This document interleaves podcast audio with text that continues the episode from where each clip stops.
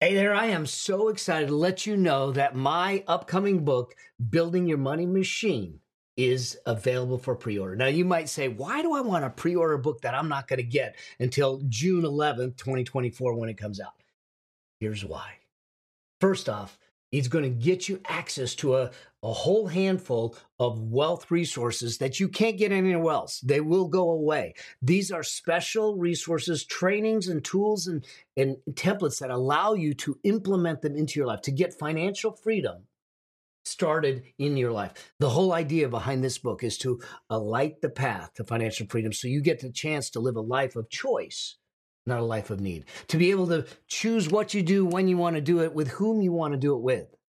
And yet we t- seem to not want to talk about financial freedom or money or wealth because we demonize it. But the fact is, is that it's just a tool. And if we use the tool correctly, we have a richer lifestyle, but we have a deeper impact. People's lives are better. And I want to have that conversation. And I want to have it frankly. I want to have it openly. I want to give you the step by step process to get yourself to financial freedom. And that's what this book does for you. It's about getting your money to work harder for you than you did for it. So here's what I want you to do.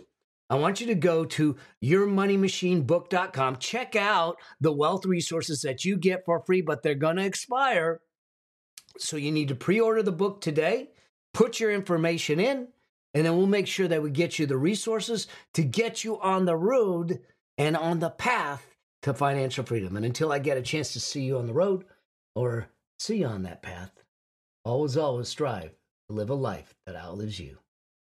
See you soon.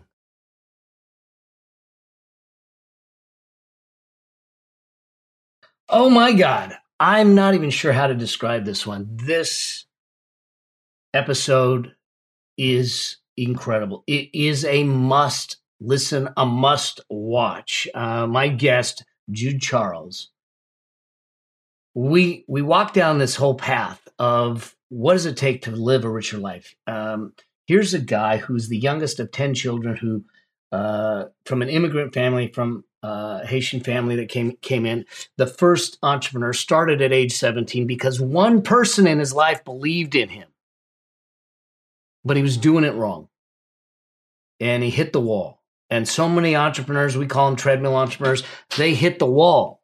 What did he do to recover? What is important? How do you use story and your journey to connect with your clients at a much deeper level. And what I think it does is it scales your distinction, it scales your value, which ultimately scales your profit and scales your wealth in the process. But the more important thing is it scales the way you live your life at a richer, deeper level.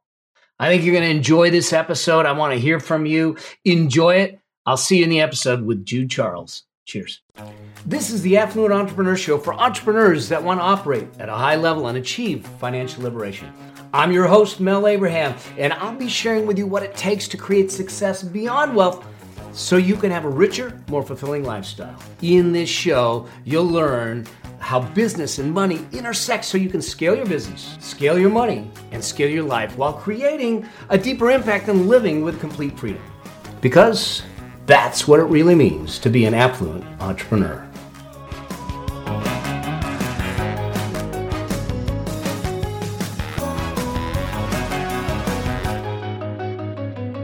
Judy, it's so great to have you on the show. Um, part of this, this is cool for me because we just literally just met, but I feel like we're on parallel journeys, kindred spirits. I might have a few years on you, but we're good. And, and I want to start this off uh, with a story since you are in that, that, that place of bringing stories to life. But I think that it hits home with some of the things that you've been through and I've been through. And I, I was having a conversation with a gal at the time that I was dating, and it wasn't a good conversation. And so I got off the phone. I was angry, and I did what most most guys would do: let me go to the gym and let me work this out. So I hopped on a bike, and I was riding as fast as I can down a hill as uh, as as much as I could because I wanted to coast on the uphill side. And just as I hit the crest of the bottom of the hill, not only was I at top speed, but my shoelace got caught in the chain. And uh, and doing something you're not supposed to do, I clipped the brake, which made meant my bike ride turned into a flight, which was totally fine. except for the landing. And that landing put me on my head and ended up with a grade four concussion where I couldn't speak. I was stuttering. I had no feeling on the right side. And the day after I got out of the hospital, a dear, dear friend uh, who we call each other brothers comes over and he says, I'll take you to lunch. Now I'm in a neck brace and he takes me to the pastrami shop. And as we sit down, the, he stares at me, looks me in the eye, and he asks this question. And he says, How much is enough? And, mm-hmm. and I hope people ponder this as we go through this because I looked at him, you know, going, dude, I just hit my head. I just got out of the hospital, and and you want to ask me philosophical questions? He says, no, seriously, how much is enough? Because here's what I know: you got on that bike, you you rode angry, you rode distracted, you rode distressed. And the reason you were in the hospital was because of that. And it's because you don't know where your finish line is. You have no idea whether it's behind you, whether it's in front of you, how far in front of you it is. And if you don't know where that finish line is, here's what I know. You'll heal yourself, you'll go back, you'll get back on the bike, you'll ride again, you'll be distressed, you'll be distracted, you'll hit burnout, you'll hit breakdown, and you'll crash and burn again. So, how much is enough? And, and, and I want to start with that because I know that that is something that you wrestled with too. Um, yes and uh, and I think that's an interesting place for us to have a conversation, especially when we're trying to figure out this idea of affluence and living a richer lifestyle, which isn't material things and money necessarily. Mm-hmm. It's about the how we experience life. Yeah. I have a similar experience where I woke up on October 10th, 2020 my eyes were open, my teeth were clenched, my heart racing, but I could not physically move my body. Wow. Two hours later, when I called the therapist, um, I was later diagnosed with burnout. So, yes, how much is enough is because that question is so important because you're going to continue to go through the same cycle over and over and over because you've never stopped to think to be intentional about when is enough enough. Yeah. Or why does this keep happening? So I love that you started with that because it's, especially when we talk about affluence, it's an important question. I started this business that I'm in now. It's a video production business at 17 years old. Today I'm 33 years old. So 16 years later, and the one thing I never changed was how I work. It's part of the reason why I burnt out. But again, I think the question is important. Not only how much is enough, but the cycles that keep happening, why do they keep happening? Right? There's patterns. So yeah, thank, yeah. There's patterns. There's patterns. So yeah, thank you. Thank you for bringing me on and, and sharing that story too. But there's patterns. And until you can recognize the patterns, till you can change the story that's in your head means nothing. Yeah. Yeah. Well, and here's the interesting thing, I think, you know, I, I don't know what the experience was with you, but a lot of it was it, it, ha- it actually had to start here. It had to start mm-hmm. here in our head. We had to we had to see life and think through life differently Otherwise, we were mm-hmm. gonna, like you said, we you're gonna repeat it. And my guess is that you ended up on that day waking up that way because there was a history of how you mm-hmm. approach life, how you saw life, how you thought about life. Now, and I don't know for for those that are listening or watching, you know, you, you're a family, you're the youngest of ten. Yes, uh, an immigrant family. You yes. know, you you are the only entrepreneur in your family. So I mean, yeah. it wasn't like you were following in someone's footsteps. This was something that Jude created. Mm-hmm. Yep. And I I created it out of fear. Mm. So I mentioned the physical manifestation of my burnout was in 2020, of course, during the pandemic. But I continued working throughout the pandemic. So while everyone else between March and July were at home and you know, working from home, I continued. I was one of five people on an airplane traveling to my clients. And the work that I do, I create documentaries for entrepreneurs. That means I have to be on site filming with them. And I had two clients at the time who were still working uh, Stefan Georgi and Darnyelle Jervey Harmon. Stefan was in San Diego, Darnyelle was in uh, Delaware. They couldn't be further apart. They couldn't be further apart. and you're in Florida. and I'm in Florida, but I'm still traveling to go see them, to go work with them while I don't even know what's happening. Like, what is, what will happen with the rest of the world? The reason I said it was out of fear is because I started my business in 2006. Two years later was the 2008 recession. And I remember what it was like for six months not to make $1. And so when the pandemic happened, in my mind, it's like, oh, this is going to happen again. I need to prepare for this. And while my clients are still working, I need to bring in as much money as possible because I don't know when the other shoe is going to drop. And so when you say it starts in your head, for me, it was definitely in my head that I was afraid, although I had no reason to be. But I had created this cycle of fear. Now, for me, mindset, I had worked on my mindset because I failed my first five years in business. I struggled to make $20,000. So from 2010, 2000, between 2010 to 2020, I had worked on my mindset. But mindset is a muscle. Yeah. Right? And unless you continue to work that muscle, there's atrophy. And it was only after going through uh, therapy and going to see a therapist that I realized, oh man, between 2018, 2019, I stopped working this muscle of mindset. I got a little too comfortable and so I had to go back and reinvent myself, really reprogram the negative thinking that I had incorporated, the fear that I had incorporated that honestly didn't need to be there. Right. It's it's so incredible how that will just creep in if we don't stay vigilant at the doors of yeah. our mind. I mean, we yeah. really need to.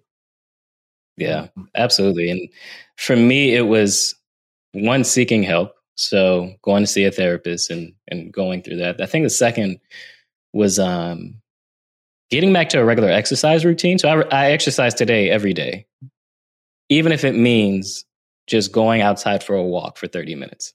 Yeah.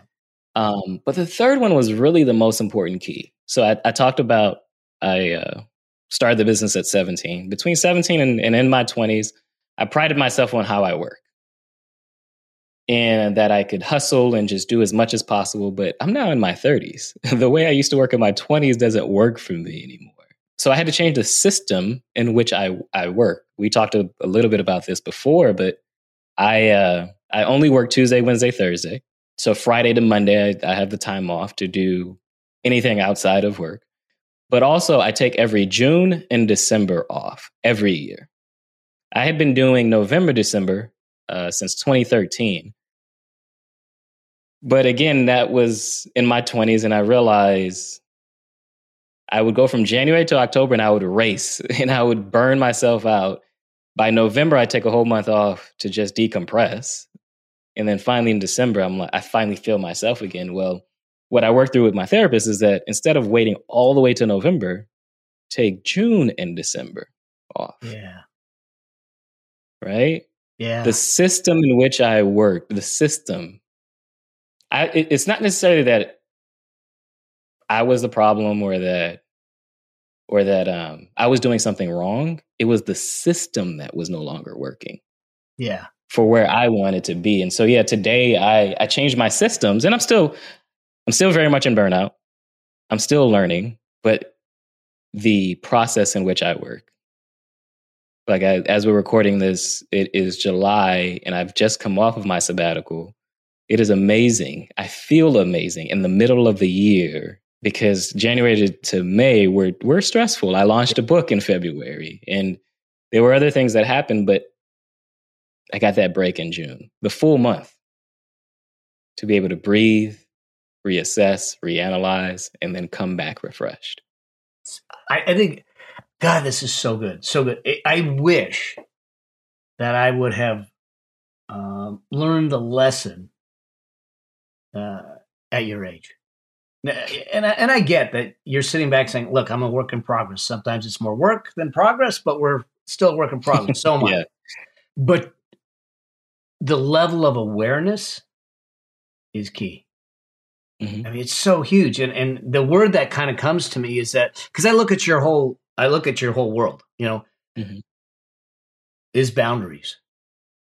Yes. Yeah. You, you know, you Yeah. have boundaries. You know specifically how you want to work, who you want to work with. You know Yep. specifically who you want into your into your role. For those of you, and we'll we'll hook it all up in the in the notes and everything that, Mhm. and you all should be. We'll talk more about what what Jude does. Um, but uh, JudeCharles.co, he, I remember going there and saying, I want to get on your email list. And I'm thinking I'm just Yeah. going to opt in.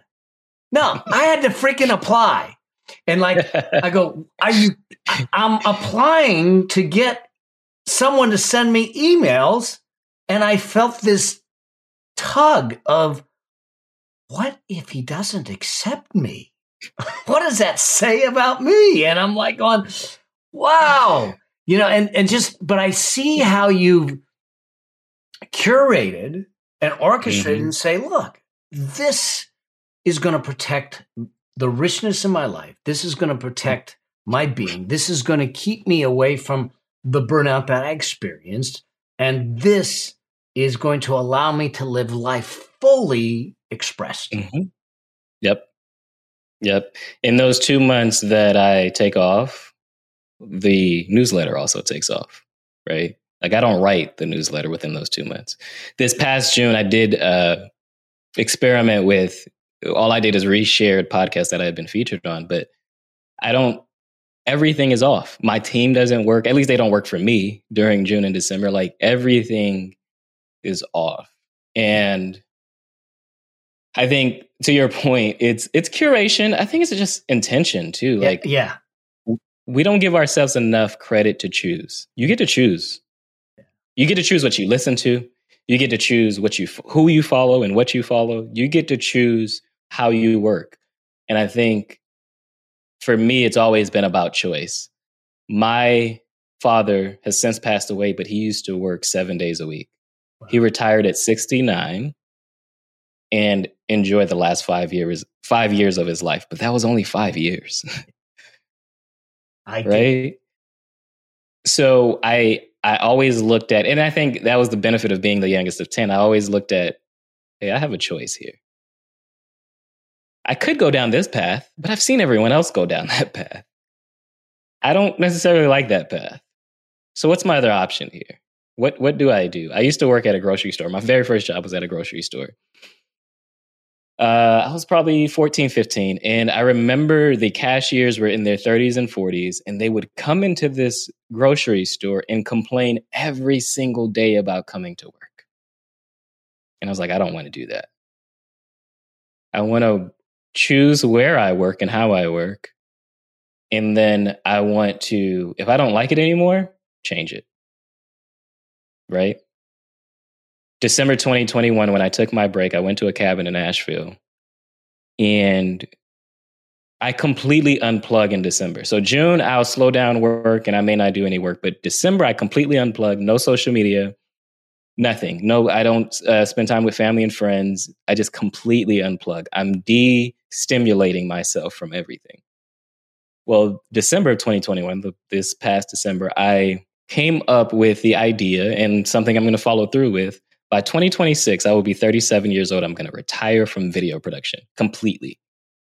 Close the door, walk away from it. At that point, I would have been doing it uh, for 20 years. But that's a decision I made for myself. Yeah. It's just being intentional because I no longer, not that I no longer enjoy video production, but I do understand that video production brings a lot of stress in the way that I work with my clients. And not only that, the bigger idea, the bigger picture is that there's so much more to me than just video production. Yeah, I don't see you as a video production guy. right? Yeah, Oh my gosh. So that's, but it's the intention. yeah. It's the intention. It is, I have a choice. What am I going to do with that choice? That's what every morning that I wake up, I just try to remember that. What is the, what am I choosing today? This is this is really um I think it's it's important it's interesting because I think there's so many people right now that actually feel that they don't have choice, that mm-hmm. they can't live intentionally, and that they're there doing what they've been told to do, what society's told them, what their degrees told them, what social media's told them, what circumstances have told them. But we always have choice. Always. Even if you work a nine to five right now, you're working in a career, you have a choice to change that career. As a matter of fact, because of the pandemic, there are more people today that have choices to work from home. I have yeah, seen stories of people who have, who have given up 20 grand, a 20 grand promotion because there's certain companies that's trying to get their people to come back to work and they're like, we'll give you 10 grand more. We'll give you 20 and they don't want it. Yeah. yeah. I mean, so uh today, now more than ever, you have a choice as to, because I think we've seen what the ramifications of, of this pandemic have been. And it's like, we crave connection more. We crave choice more. We crave working from home because instead of driving for a total of two hours a day to work and back, it's easier to work from home. Even if the kids are there, it's easier to work from home. Mm-hmm. And so now more than ever, we have a choice. There is, that's one part of it. The other part I, I want to mention too is that now more than ever, we have a choice because there are more options to make money now. Yeah, there are. Right. So the idea that someone else is forcing you or something, some illogical thing is forcing you, imaginary thing, it's no longer an excuse anymore. In 2022, as we're recording this, you have a choice. Yeah. Yeah. You choose. Absolutely. I think we have the, the opportunity to make money in more ways than we ever did. The boundaries or the, the barriers to entry are lower than they've ever been. Our mm-hmm. access to reach and people is greater than it has ever been. And yeah. then the key component there, which I think leads into some of the stuff that you do, is mm-hmm. truly connecting with people at the deepest level. You mentioned that we're craving connection. I, I it's it's all fun and game. I, back in the day, uh, okay, this this is what this is not something you're supposed to say because then all of a sudden you, are aging yourself. but I was a single yeah. full time dad, you know, of my son, and I pulled him out of pre out of uh, daycare so he could be with me at home, and I raised him, you know, there. And in that house that we were in, I put my office. So I started working from home back in the '90s before, yeah. you know, and I had an office, but I didn't go there very often. And then I put a gym in. So I would get up, I would work out, I would work. We would, you know, I'd take him to school. I did all of that, and then there was this there was a time there where I had so much angst because I go, I feel like I'm living in a compound. I don't see anything, you know, I don't see anyone. It's all done and confined in here, you know, and, uh, and I, you know, I had to get out. And I think that, yeah, people are starved for that. And you, gosh, you know, one of the things that, that really excited me about one, getting to know you, two, uh, some of the stuff you do is how you help people bring their life to life in other people's lives in a mm-hmm. way that gives value, mm-hmm. scales value, and allows them to feel. Because I think that when we bring it out authentically real, we're congruent, we're aligned, and it is you now fully expressed. And those that are attracted to you connect at a much deeper level. Yeah. In 2011, might have been 2010 actually, I sat at the edge of my bed one morning contemplating whether I would uh, continue to do the work that I'm doing or quit. The reason for that is because right before I got up, uh, I heard the sounds of chains hitting the floor, and it had always been a nightmare to hear these chains. When I ran to the front window and I looked outside, it was a tow truck driver coming to repossess my car for the second time in eight months. I uh, I was like, you know what? At that point, I had been in business five years. I was like, I gave it a good run. I tried this out; it's not working. I was I was struggling to make twenty thousand dollars a year. And while I'm sitting on the edge of my bed thinking about all of this, my client that I had been working with, Keisha Dior, she was running a cosmetic company. I had created a documentary of her story, building the business from the ground up. I was blessed to be able to see it from from her building it from the ground up. And she called me in excitement. She was like, Jude, Jude, you won't believe it. You won't believe it. And I'm like, what happened, Keisha? She said, I just got off the phone with my accountant. And he just told me we made a million dollars. We crossed over the seven figure mark. Man. And in that moment, I had a choice. Do I quit? Do I really quit? Because obviously there's this proof. I'm not, I'm not good enough. Here's this client who's only been in business for a year. She's made $1 million. I've been in business five years and struggling to make 20,000 a year. But then I decided to look at it a different way. I actually had something that was valuable. Why was Keisha able to make a million dollars from this documentary that I created for her? And when I went back and looked at this blueprint, if you will, or the roadmap as to why this documentary worked, it was never about the cosmetics. It was never about the lipstick. She was creating different kind of lipstick, blue lipstick, purple. Back in 2010, that wasn't popular.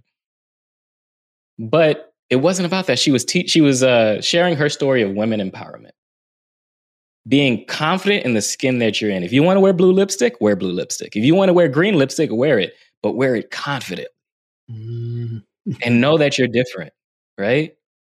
It was because of her story that made her business successful, and so that connection, that piece, is what I began after 2010. I began to uh, incorporating everything else that I did later on. So now I do this thing called a road mapping session. And in road mapping, we go through three phases dramatic clarity, dramatic demonstration, dramatic leverage. But the most important piece is dramatic clarity. Your story doesn't matter unless you get really clear on your core values, your core philosophies and beliefs, and why you want to share this story with someone else. The same way that we make friends in real life, the same way you and I connected a couple weeks ago on a call is because we started to share our stories right? And that you've lived in Asia and had such a, a crazy life that I can't imagine. But that's why we're able to have a comfortable conversation right now. is because I understand your story. Yeah, same here. Right? Right? So, Keisha Dior, I realized it in t- 2010, and I just have continued to do that over and over. But you got to get really clear on who you are, what you stand for, so that you can make the choice that we've been talking about, right? Like, who are you? Outside of the work that you do, when I burned out in 2020, I did have an identity crisis because I was told I needed to slow down in my work, but I valued my worth in my work. Yeah. So now I have to think about who are you, Jude, outside of the work that you do. And it's funny because I've always said that to my clients. I've always said, who are you outside of work? You may be a mother or a father or a husband or a wife or, um, you know, a best friend, a really great friend, but get, tell me more. What are the interests that you have, right? Like, for example, I like to go cycling. Um, I work out at Orange Theory Fitness, right? Like, there's all these other things, but who are you? What, when someone thinks about who you are, or when you show up in a room, what is the presence that you bring? Man, when people get that, there's a level of trust and loyalty that's beyond there's a bind there that that's beyond anything you can measure you know um and it's not if you've put your identity in other things because i i sit there and contemplate that that question go who who am i and i start thinking about well but a lot of it is what have i done you know which isn't really what we want to define ourselves right you know, it's not what have I done, it's how I've made people feel. Yeah. Yeah. Right? Like that's the thing when um, when someone's deciding whether or not to work with you, to buy your course, to hire you as a coach, to hire you as a consultant, there's this one question they're asking in their head that they will never vocalize out loud. Why should I do business with you versus any and any and every other option available to me? But let's condense that. The question really is why you? Yeah, it is. Why you? And that's such a hard question for people to answer. Like, why you, Mel? If I show up to this podcast and I'm thinking about working with Mel or I'm thinking about joining the affluent entrepreneur course, why? Why you? Because you're the leader of it. And that's why it's so important. There's so many products and services out there, many people who do the same thing, sell the same thing, but why you? God, that's see, I look at it, you know, us putting the the accomplishments, the experience, the education, um, and all that aside. Mm-hmm. Mm-hmm. Mm-hmm. The thing that comes to mind is I actually deeply care that people right. have the opportunity to live the life that they feel that they've been put here to live, to be behind the movements, the missions, and the things to make it happen. I yeah. believe that legacy isn't what we leave behind in this world. It's what we get a chance to do in the moment we interact with the world. And so every moment is a legacy moment. And we, when we can come to that openly and fully expressed, because we don't have the financial burdens, we feel like we've got it taken care of and, and, and all that. The level of joy and fulfillment is exponential. And I think that's what drives me. Now, here's how I flip that. What you just told me is that you believe in living legacy now. That's the way I'm going to shorten it. Yeah. But when was the specific moment in time when you realized this is it? I I think that there's two moments the earlier hmm. moment mm. and a validation moment. Watching Jeremy and realizing that, and Jeremy drew a picture of me. Um, I was working, I was doing the things I was supposed to do to build the business, get cash flow, and all that stuff. And he drew a picture of me that he was really excited about. But when I looked at the picture, it was it was of me standing in front of computer screens with phones in my ear and and another one on the desk ringing and and there was and I and it was this moment that I said he's watching and he's taking in the love I talk about but he's taking in more deeply how he experiences me mm-hmm. And you know I, I don't tell the, the there's a there's a second piece of that story that was when he was six when he was 15, he was out at a football camp on Father's Day. Mm. Um, and he sent me a picture. And it was a picture of a of a father and son walking at sunset on a beach, and it said he he uh, it said he never told me how to live. He just lived and allowed me to watch. Mm. And and and I and I look at that and I said, I, I think Jeremy was a, a, big catalyst in how I I chose to live my life and how I chose to do some things. And then I think the validation moment was during the cancer battle when I, I truly realized that, yeah, actually mortality is a possibility that, that it's finite and hopefully it's a long ways away. And so we have to be, go back to what you said, intentional with how we spend the slices of our life. And I think those are the two moments that make me realize that it's not the money that matters, but the moments that do. What I love about that, and the reason I wanted to flip it is because oftentimes as entrepreneurs, we'll say the statement, the statement that sounds great. I shortened it to living legacy now today versus thinking about what legacy you leave behind. But really, it's the moment when Jeremy was six and the moment when Jeremy was 15 that you realize I'm living my legacy now it is that full picture of Jeremy texting you or the full picture of Jeremy drawing the picture, right? That allows me as an entrepreneur or me, a person that may want to be a part of your world, to understand why you're so driven by this.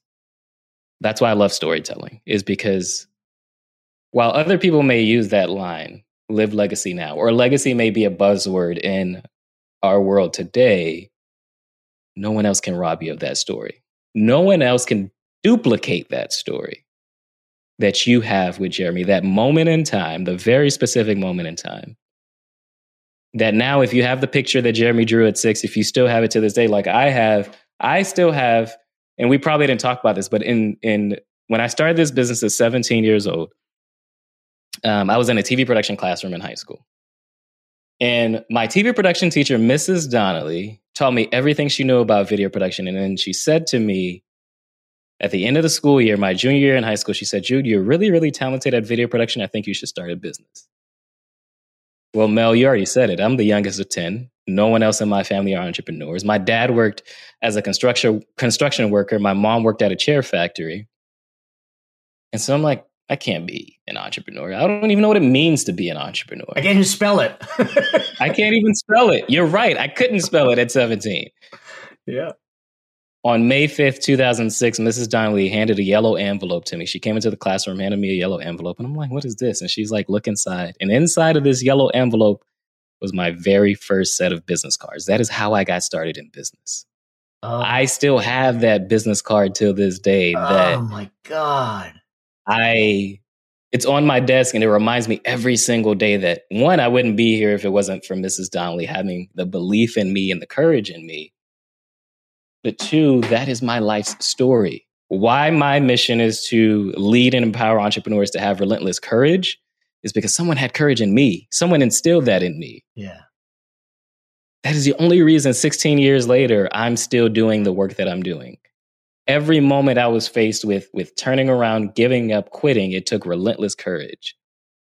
Oh, man, that picture that you have, if you still have it, of what I, Jeremy I have, drew. I have a, a, version of of his drawing, and I still have the the picture he sent me. Yes, but that's what brings it to life. That's what makes it what I call a dramatic demonstration. It's not just some story you tell me. It is making it real and tangible. The connection, connection is this flighty thing that you can't really explain. Like, how do you explain to someone you've had a connection? The tangible things that we have in our lives, filming that sometimes even, is what creates the dramatic demonstration. It's not enough for you to tell me who you are, tell me what you're about, show me. Make it real. Right? And so, um, so that's why I went through the whole uh, Mrs. Donnelly stories because I think you're your two stories, e- even if it's the image that he sh- he sent you when he was 15 and he was at camp, I think that's a powerful image, right? Yeah. Of a father and son. Right? It's it's that's what makes it real, but that's what helps people understand what the affluent entrepreneur is all about. It's yeah. not about money. It's not about money. It's about the experiences. It's about the moments. It is about everything else outside of money. Money is just a small part of it. Yeah, it is. Right. And so, um, to me that's that's that's why I love what I do and why I will continue to do that even after I walk away from video production. Storytelling will be a part of my life and what I do next, but in a much bigger way. And it's because storytelling is the one thing that connects us. It's the one thing. It's kind of like music. Music is universal. You go to Asia, there's a different kind of music, but it's music, right? It gets your body moving, it gets your body flowing. Stories are the same way. Stories transport us to a very specific moment in time. And that transportation creates transformation that allows us to continue to deeply connect. I'm all about one of my core values is depth versus width. I'm all about that. And um, it's how I work. It's how, like you mentioned at the beginning of this, why I don't allow just anyone on my list. Um, everything I do is about depth. And so I think, but that's because I understand that storytelling is about depth. The more stories we share, the more people that share stories, they inspire others. They leave, they don't, they not only live their legacy today, they leave it behind. But I agree with you, living your legacy today, being intentional. Yeah. How can you be intentional about what you're doing today? Share your story because there's someone else that needs that story. Someone else needs to hear that in order to keep going for themselves. It's, um, God, it's so important because, because I, uh, and the other thing to think about because I've had this conversation with, with with customers or clients before where they say, "Well, you know, who wants to hear my story? Who wants to hear my story?" and and and, the thing is that does it really matter how many people want to hear my story? Because what it really is is the one person that's on the precipice that hears it and says, "I better wake up." Mm, then mm-hmm. your story mattered exponentially. It still matters. But mm-hmm. but rather than us, I it was it was important. I sat on the manuscript of my book for five years. I didn't wow. because and and a dear dear friend of mine, Brendon Burchard, you know, I'm backstage with him all the time, running his shows, and and he says, I said, I have an idea. And he said, I don't want to hear any more of your ideas. What's the deal? He says, When are you going to put the book out? Mm. I don't know. I said, He says, Why are you not putting the book out?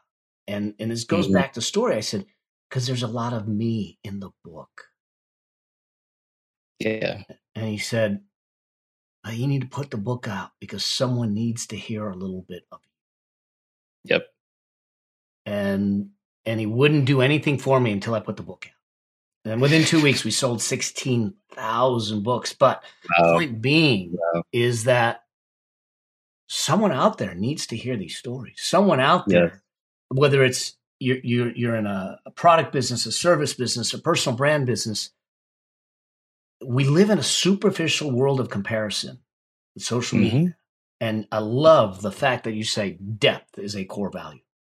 Yeah. Let's bring depth and Yeah. realness back to the world through your businesses, through your endeavors, through your stories. I, I think that's powerful. hmm Yeah, and many people discount their stories, right? Like they think so. The Mrs. Donnelly story of her giving me business cards, I didn't share that for years because I thought, oh, no one needs to hear that. That's nothing special about that. Again, a story is about a very specific moment in time when I started sharing that moment in time, and I realized people's eyes would light up.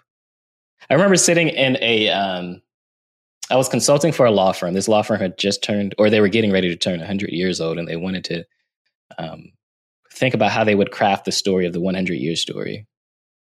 And I started with that opening. And I was like, you know what? I could tell you everything about storytelling, or I could tell you about the moment in time Mrs. Donnelly or my teacher gave me. The, the way that I got started in this business was my teacher gave me my first set of business cards, and I saw the lawyer's eyes light up. And I said, when you tell the story of this 100 year firm, it's not about how great you guys are, what Ivy League school you guys went to.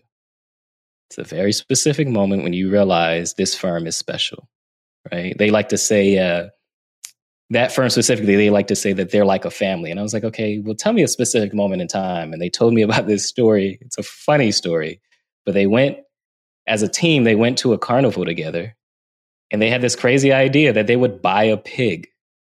I was like, that's, the, but that's the story that breaks down the wall from these stuffy, uh, stuffy lawyers and attorneys to know we're real people and we really are like a family that we'll do some crazy things like go buy a pig, right?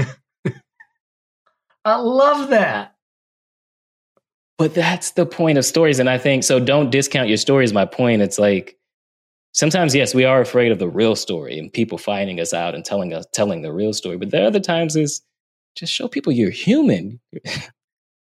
you're human, right? Like Yeah. you're show them that. We do there's this old saying, we do business with people that we know, like, and trust. Well, how do they get to know who you are, like what you have to say, and trust that you can help them on their journey? It's by sharing your story. Every single person you speak to, share your story. I didn't spend the past 40 minutes or an hour talking to you about the filmmaking that I do or that I'm one of the best documentary filmmakers. No, I, I shared my story with you. And when you do that, when you do that, the same way Mel has shared his stories on this podcast, that's what creates the connection. That's what transforms everything. I am able to do the work that I'm able to do, have people apply to be on my list, uh, speak on over 100 podcasts, all these things. I am not popular. I'm not a Brendon Burchard. I'm not a Mel Abraham. I'm not a Rick Mulready. But st- people are still interested in my story. It's only because I lead with story. Yeah. I I think it's so powerful. I mean, we had it's the story. We had an instant connection, like you said. Mhm. And and Yeah, you heard me. I mean, for the backstory, for people who aren't aware, you heard me on Rick, Rick's podcast. I did. But it's because Rick Mulready's uh, the Art of Online Business podcast. But it's only because I shared my story. Yeah. You'd never heard of me before then. Eh. But the moment you heard of me, you reached out and he was like, "Hey, I got to get to know more about you. I just want to support you." And that's, but that's what helped us become friends is because you heard my story already. The reason you Yeah. said you wanted to support me, it wasn't because you had seen my work. No. You had heard my you put it behind a gateway. I can't see your work. right? But you heard my story. You heard me share my story. And I think that's the critical piece that many people don't realize. Like businesses that Apple, businesses that we love, uh, Google, they started with stories. Right? Yeah, People I- in their garage just starting a business. I think that the reality is is that had you been on on Rick's podcast and it come across as well, he's a branding expert, Mhm. I'd have never reached out to you. Yep. It was the story. It's true. It was the story that go. There is something about this guy, and I want to get to know him. I want to. I, I want to share him. I want to share his. It wasn't sharing you. I want to share your story because I think it's powerful. Yeah. And Yeah. and you know, I know we haven't talked a lot about some of the stuff that that that you do per se, but I think one of the key elements that I I want to make sure that you, you mentioned it, but I want to make sure that they understood what was really powerful for me is that core element of dynamic demonst- demonstration. Dramatic demonstration. Dramatic, yeah, yeah, yeah. yeah. Dynamic too. Um, you you you want to demonstrate it. You want to Yeah. bring it to life in a not just a thinking form, but an emotional Mm-hmm. form, a physical form, and and allow people to live into it. Yeah. Yeah, so I call it the dramatic demonstration of proof. Uh, we all make claims, right? Like I, I, I did the exercise with you without telling you, but it was when you make the claim that I believe in living out your legacy now. Okay, that's a claim. In the same way that a lawyer goes to a courtroom and he has to, or he or she has to uh, give burden of proof, is the same proof that you have to give as an entrepreneur. Prove it okay, I believe in living your legacy now. Okay, prove it. And you prove it through the story. But then let's bring that story to life. So I have these five dramatic demonstrations that I go through behind the scenes, a live illustration, social proof, unique mechanism, and transformation. Behind the scenes, we're familiar with. That's just showing me the raw, the gritty, what's happening when no one's looking. Um, social proof is uh, what do other people have to say about you? The way that I think about it, though, is when someone's speaking to you and they put their hand on their heart, that says something. When they're laughing or nodding their head, that says something, right? So I'm looking at those visual elements. Live illustration is kind of what I did with the business card, where I held the business card up. The very first one that Mrs. Donnelly gave me, I held it up to the camera. That's a live illustration. How do you how do you take an idea and make it tangible for someone? Um, I had a client who did this uh, live illustration where he, his point was be careful who you tether yourself to. So he had the tallest person in the room stand on a chair. He had the shortest person in the room try to pull the person that was standing on the chair, pull him down. And it was easy to do it. But then he asked the guy, okay, try to pull her up. And the guy couldn't pull her up. And he was like, that's the point. It's harder to pull people up but it's real easy for them to pull you down. So be careful who you Oh, tether yourself. to, That's a great one. right? So that's a live illustration. Unique mechanism is your characteristics.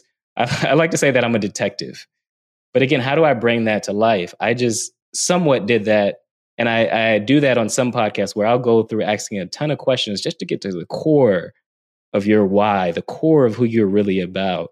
That's a unique mechanism. There's something that you have that no one else can duplicate. In marketing, unique mechanism can. Most people think about that like uh, like you have.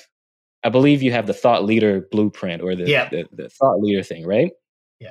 that's a unique mechanism. But there's something about the way Mel does it, right? That's how I think about unique mechanism. And then transformation is life before life is before and after, which we've seen in um, fitness world Yeah. but then life after. So there's this fitness coach who coaches women who are over 40. She received a picture, an image, a text message from her client. And in the text message is a picture of an empty airplane. And then the words, the client says, This is the first time in my life. She's been on planes plenty of times. She's over 40, but this is the first time in my life I haven't had to ask for a seatbelt extension. That is life after. Yeah. Yeah. It is not having to feel embarrassed or anxiety or whatever it is in that moment that she has to ask for a seatbelt extension.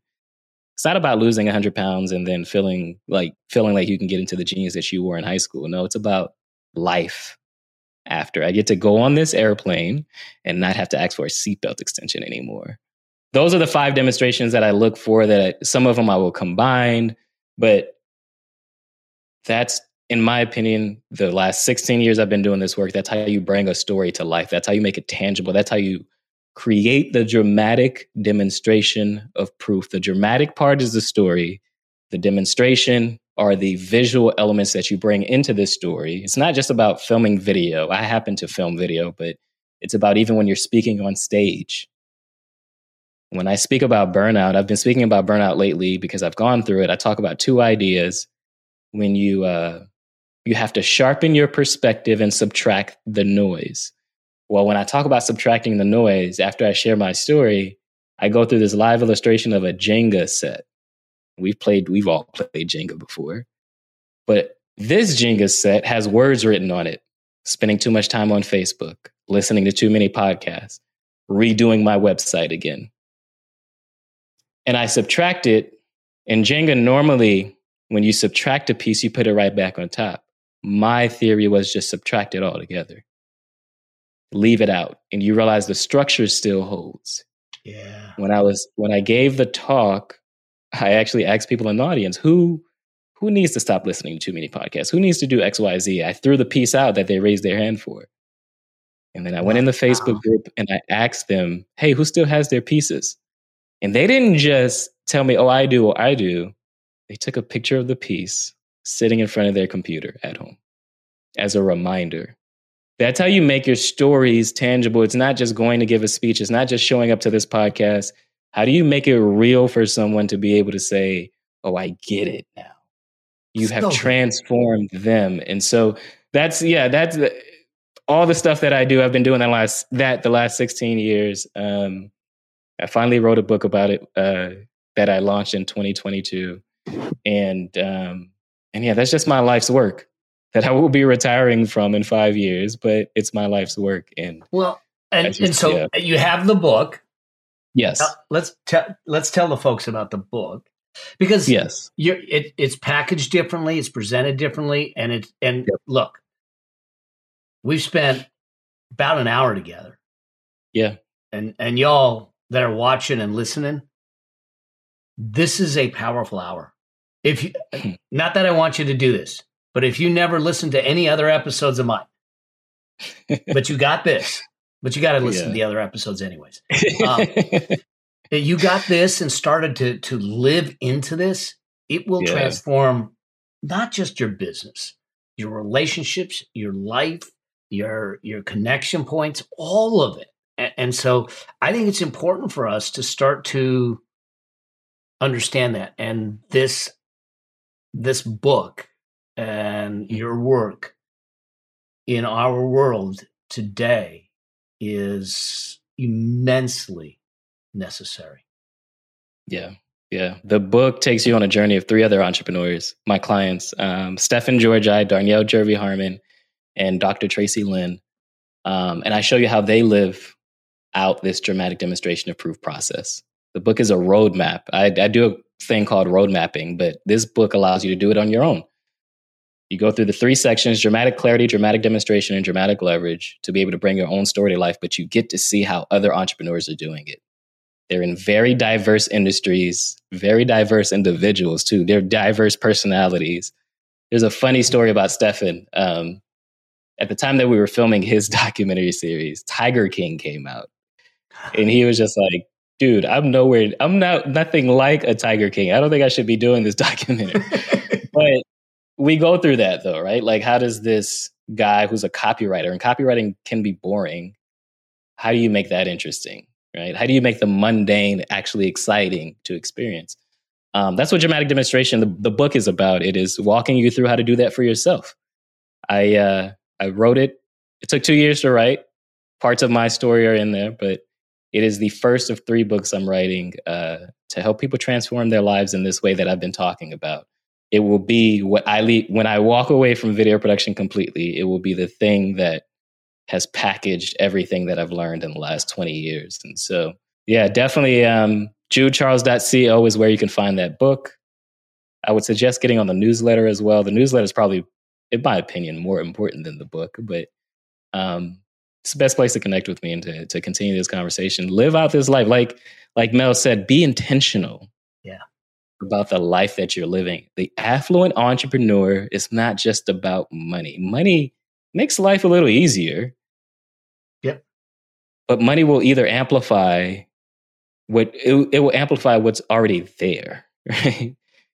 Yeah. And so what you need what needs to be there is understanding who you are um, what i love about the break that i take in december when i'm completely de- unplugged is that um, i often tell people uh, what do you think though like it's not enough uh, you've listened to me for this last hour talk about the way i live my life and all these things but what do you think after listening to this who who are you because the world will continue to tell you what you should think and who you are, but you need to know who you are and what you think. That's why I call it dramatic clarity, because you cannot lead unless you have dramatic clarity on who you are.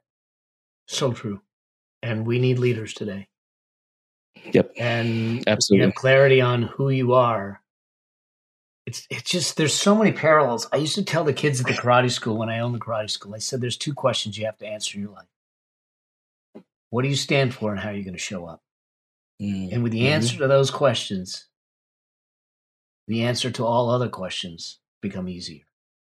Yes. And I'm like going, yes. you're doing the same thing. It's so cool. yep. You know, it's funny because I my background. So when I was a kid, I uh in elementary school, I took Taekwondo.